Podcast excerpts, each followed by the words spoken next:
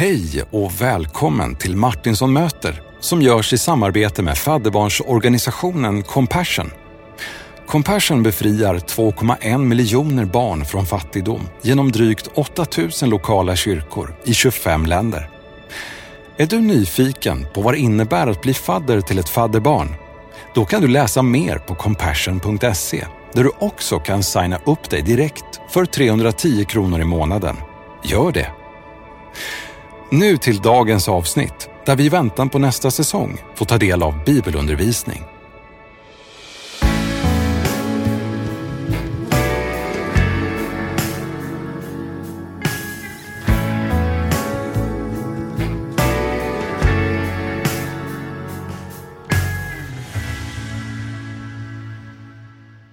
Jag vill ta med er till en av mina favoritplatser i hela Israel. Längst ner på Oljeberget, ner mot Kidrondalen, öster om Jerusalem, ligger Getsemane. En plats med olivlundar och oljepressar. En oerhört vacker och viktig plats. För Jesus, för lärjungarna, för den kristna kyrkan och också för dig och mig. Jag läser ifrån Lukas evangeliet kapitel 22, vers 39. Sen gick han ut ur staden och begav sig som vanligt till Olivberget och lärjungarna följde med. När han kom dit sa han till dem, be att ni inte utsätts för prövning. Själv drog han sig undan ifrån dem ungefär ett stenkast, föll på knä och bad, Fader, om du vill det, så ta bort denna bägare ifrån mig. Men låt din vilja ske, inte min. En ängel från himlen visade sig för honom och gav honom kraft. I sin ångest bad han allt ivrigare och svetten droppade som blod ner på marken. När han steg upp från bönen och kom tillbaka till lärjungarna fann han att de hade somnat, tyngda av sorg. Och han sa till dem, hur kan ni sova? Stig upp och be att ni inte utsätts för prövning. I Bibeln så börjar allting i en trädgård. I Bibelns sista bok slutar allting i en trädgård. Ibland säger man den första Adam om den första Adam och ibland säger man den sista Adam om Jesus. Och lyssna nu på den tanken. Den första Adam förstörde allt när han inte lydde den första trädgårdsmästaren. Adam vände sig nämligen från fadern i trädgården.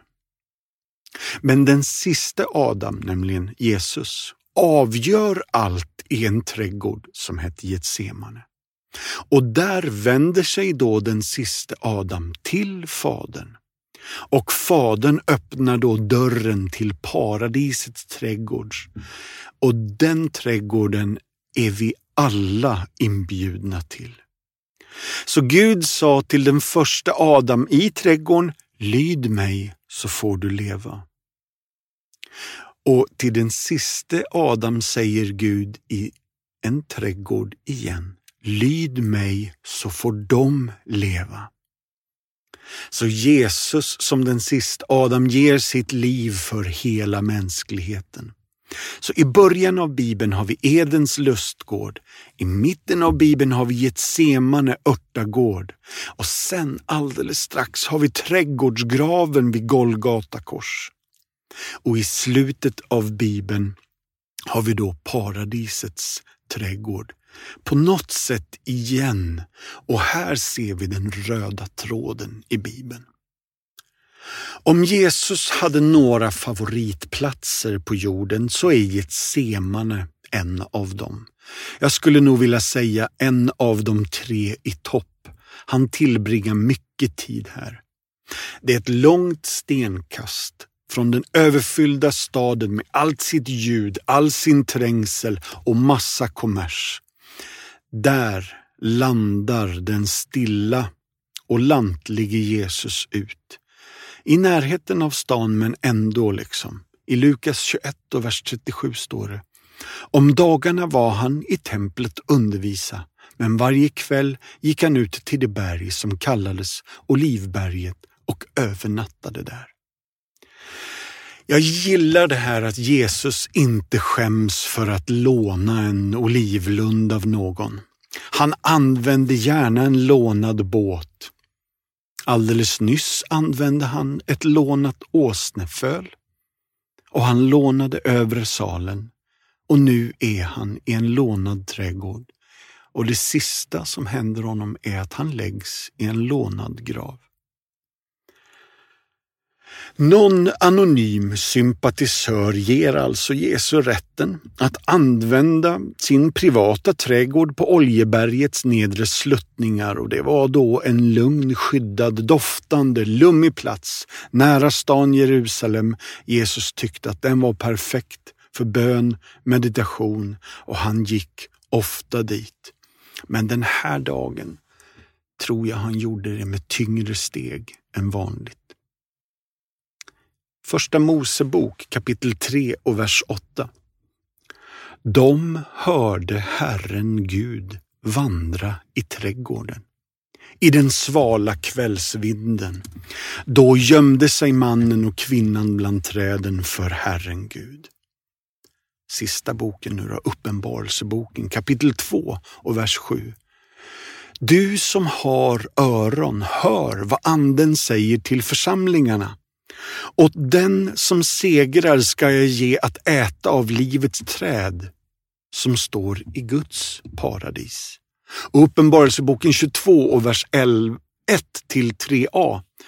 Och han visade mig en flod med livets vatten, klar som kristall, som rann från Guds och Lammets tron. Mitt på den stora gatan med floden på ömse sidor stod livets träd som bär frukt tolv gånger om året och ger sin skörd varje månad. Och trädens blad är läkedomen för folken och ingen förbannelse ska finnas mer. Bibeln är alltså ytterst eh, en beskrivande bok och det handlar lite grann om två trädgårdar. Det är Edens lustgård och Getsemane. Adam som föll i den första och Jesus som reser sig i den andra. I den första trädgården så sökte Gud efter Adam. I den andra trädgården så söker Jesus efter Gud. Och i Eden gömde sig Adam ifrån Gud. Efter Getsemane så uppstod Jesus ifrån gravens gömslen. I Eden leddes Adam av den onde till ett träd som ledde till hans död. Men från Getsemane gick Jesus till ett träd som ledde till vårt liv. Det var ett citat av Max Lucado. Vad är skillnaderna mellan slutet i de två trädgårdarna? Edens tragik och Getsemanes triumf. I Edens lustgård är katastrofens avklädande en pinsamt naken människa. I ett semane garanterar Gud den yttersta segern då människan ikläds Jesus Kristus, Guds son. Eden är den tragiska självhävdelsens triumf av jaget gentemot Gud men Getsemane visar på självöverlämnandets triumf och avslöjar genom detta Guds seger över synden. Vi var satta att arbeta i den första trädgården och i den sista trädgården gör Gud hela jobbet åt oss. Det här med oljepress är intressant. En ordagrann översättning av Getsemane ger oss ordet oljepress. Och produktionen av oljorna hade många funktioner. Matlagning, ljus till oljelampor, medicin eller att smörja någon med olja till tjänst.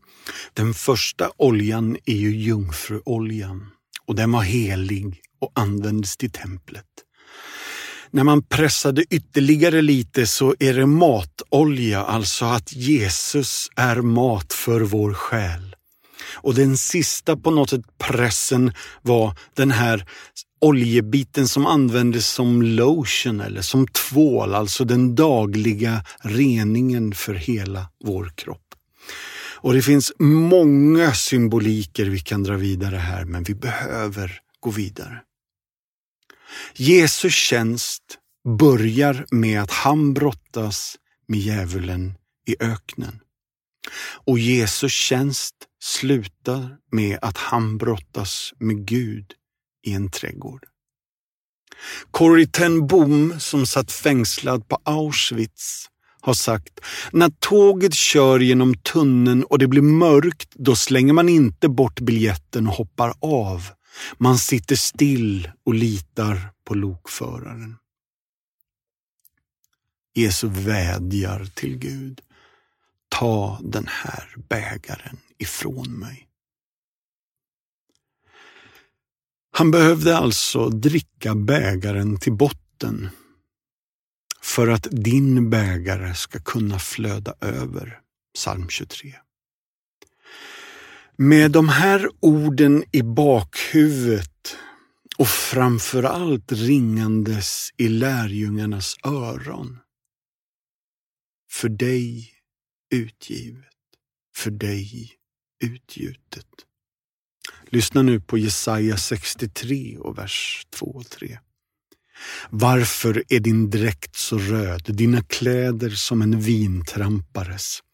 Jag har ensam trampat vinpressen, ingen från folken hjälpte mig.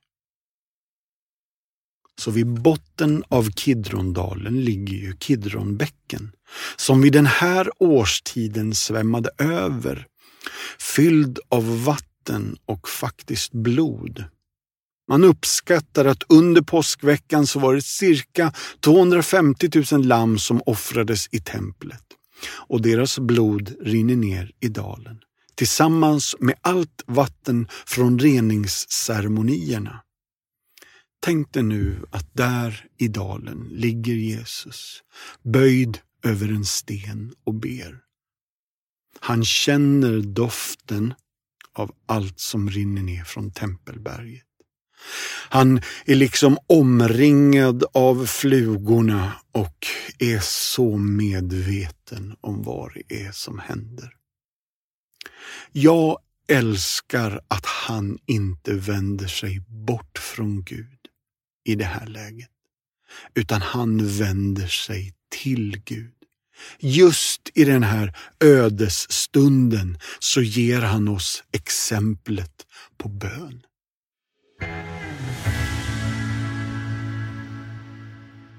Nu så blir det en liten paus från undervisningen och du ska få höra om vad Compassions arbete gör för skillnad i ett barns liv på riktigt.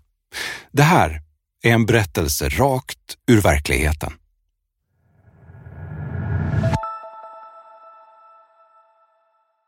Beatrice från Burkina Faso är en modig mamma som bekämpar fattigdom genom att väva lokala tyger.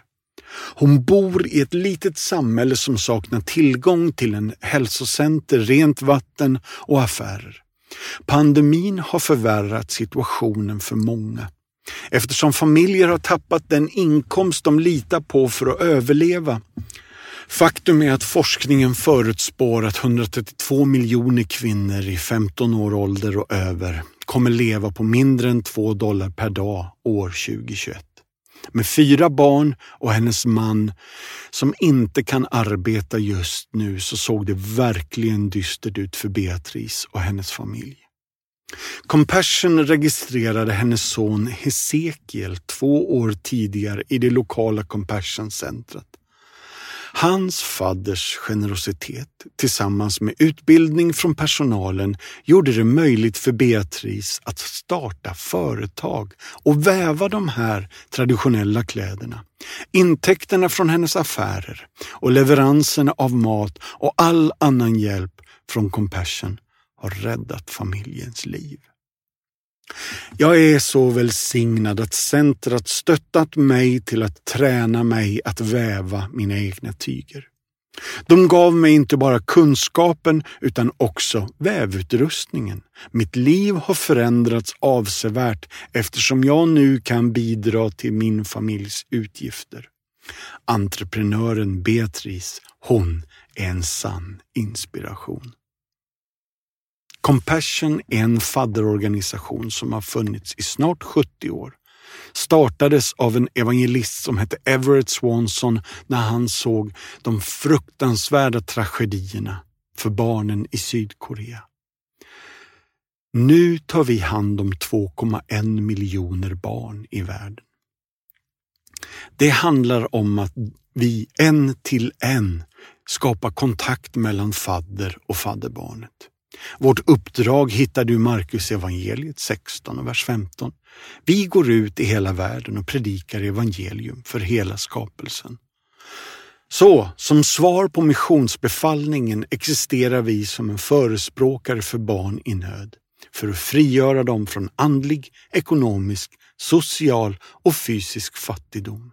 Och vi vill vädja till dig att tillsammans med oss förvandla liv Gå in på compassion.se och bli fadder idag.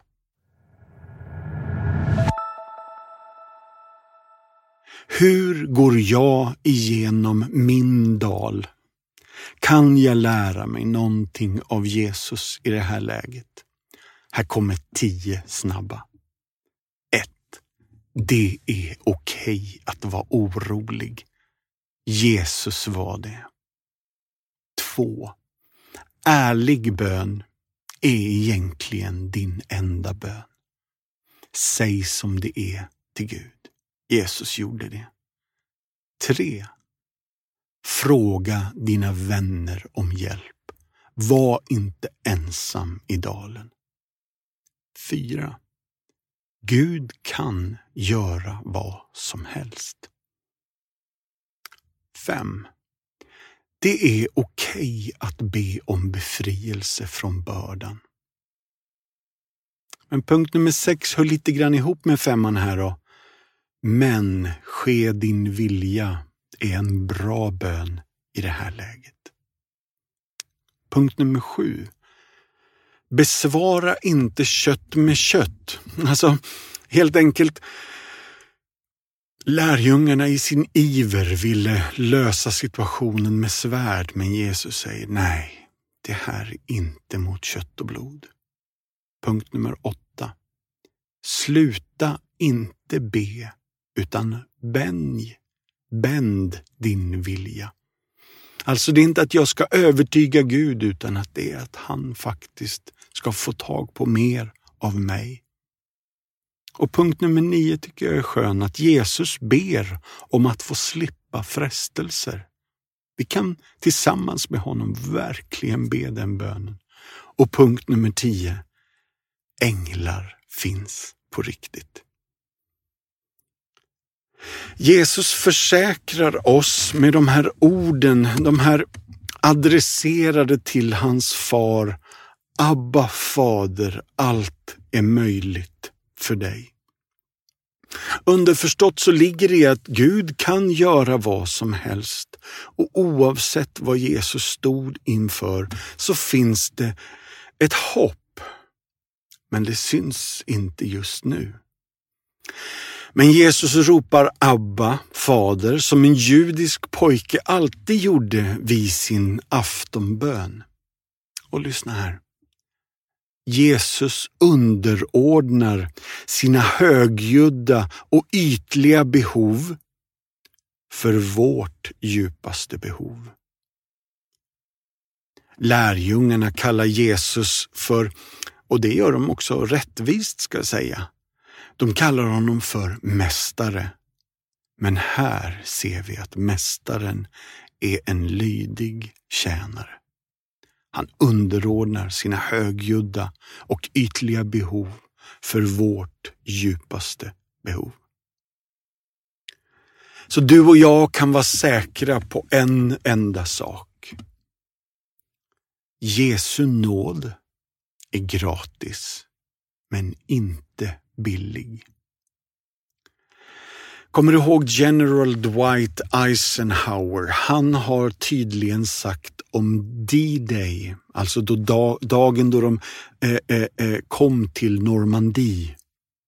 Han har sagt, det finns ingen seger till förmånliga priser. I ett semane fanns ingen stor seger utan en stor kostnad. Mark Bailey har sagt så här. Ibland verkar Gud märkligt tyst i de stunder då vi behöver honom som mest. Men läraren är alltid tyst under provet. Ett citat av Mark Bailey. Det är alltså helt okej okay att vara i dalen, men det är inte okej okay att bosätta sig där. Kom ihåg att läraren är med dig under provet. Men då tänker ju vi, en hjältes död historiskt, det ska ju, den ska ju vara heroisk. Om vi tänker Braveheart eller Gladiator. Och så tittar vi på Jesus och så ser vi att nej, den här döden, den är inte alls så hjältig. Jesus verkar ju närmast vara i skräck och jag undrar varför. Svaret skulle nog kunna vara att fadern har redan börjat vända bort sitt ansikte. Som kyrka så beskriver, predikar, förkunnar, undervisar vi om att min identitet, jag blir den jag ska vara i ljuset av vem Gud är. Och att vi ska spegla oss i honom, i andra och varandra. Och Jesus, han har bara gjort det han ser Fadern göra. Nu vänder Fadern bort sitt ansikte ifrån Jesus. Det här är den totala skräcken, tror jag. Det här leder fram till att Jesus svettas blod. Märk väl att det är läkaren Lukas som ger oss den här rapporten. Det är ett känt medicinskt tillstånd, hematidros tror jag att det heter. Det är dock inte särskilt vanligt men det är förknippat med, lyssna nu, stark psykisk press och outhärdlig stress. Den svåra ångest som Jesus kände utlöste kemikalier som bröt sönder svettkörtlarnas kapillärer. Följden av det blir en liten blödning som gör att svetten blir blodfärgad. Handlar inte om någon större mängd blod men tillståndet gör huden extremt skör, vilket vi bör ha i åtanke när vi begrundar att Jesus kommande natt kommer att bli pryglad natten igenom. Min vän Lennart, läkaren, säger att hematidros kan behandlas med vanlig blodtrycksmedicin som minskar stressen, typ Linderar eller Celoken och dödsdömda kan uppleva detta inför verkställande av domen. Hör ni att Jesus går in i detta lidandet för oss och i vårt ställe. Matteus berättar att Jesus i trädgården ber tre gånger. Han lämnade dem och gick bort och bad för tredje gången med samma ord. Vi noterade tidigare att oljan som pressas, den pressas tydligen tre gånger för att få fram tempeloljan, mat och medicin och tredje lampor och tvål. Det här säger oss någonting att gå tillbaka till bönekammaren. Det är bra för oss att vara i ständig bön inför Gud. Men lyssna nu då. Fadern säger nej till Jesu bönesvar för att kunna säga ja till din räddning. Om vi nu snart ska gå ner för landning här vad är det texten säger till oss? Först och främst att vi inte behöver hålla oss borta från Gud när vi är frustrerade. Tvärtom så ger Jesus oss ett fantastiskt exempel att leta efter Herrens närhet när vi är i nöd. Och Det andra är att vi behöver inte vara stoiska och dölja våra känslor för Gud. Tvärtom så ger Jesus oss ett fullkomligt exempel att dela ditt inre med Herren. Och trean är, vi behöver inte undertrycka några känslor inför Gud. Tvärtom så letar Jesus efter, hur kan jag ge uttryck för det här? Och vi är fria att vara de vi är och vi är fria att känna det vi känner. Vi är fria att brottas med Gud, uttrycka oss öppet och vi är fria att vara ärliga och äkta med Herren. Jesus låter sig till sist frivilligt fängslas så att du och jag fullständigt ska kunna förlossas. Och med ordet förlossas så menar jag frias. Idag står vi förundrade över Jesus stora kärlek till oss i sin mörkaste timma. Den kärlek Jesus visar oss gör att vi själva vågar möta vår mörkaste timma. Det här är hoppfullt vänner. Jag vill avsluta med att läsa välsignelsen över dig. Gå ut i världen med frid. Var vid gott mod. Håll fast vid det som är rent Löna inte ont med ont. Stärk den trötte, stöd den svage, hjälp de drabbade, hedra alla. Älska och tjäna Herren. Gläd dig i den helige Andes kraft och låt Gud den allsmäktiges välsignelse från Fadern och Sonen och den helige Ande vara bland er och stanna hos er alla, alltid. Amen. Vi hörs imorgon hörni.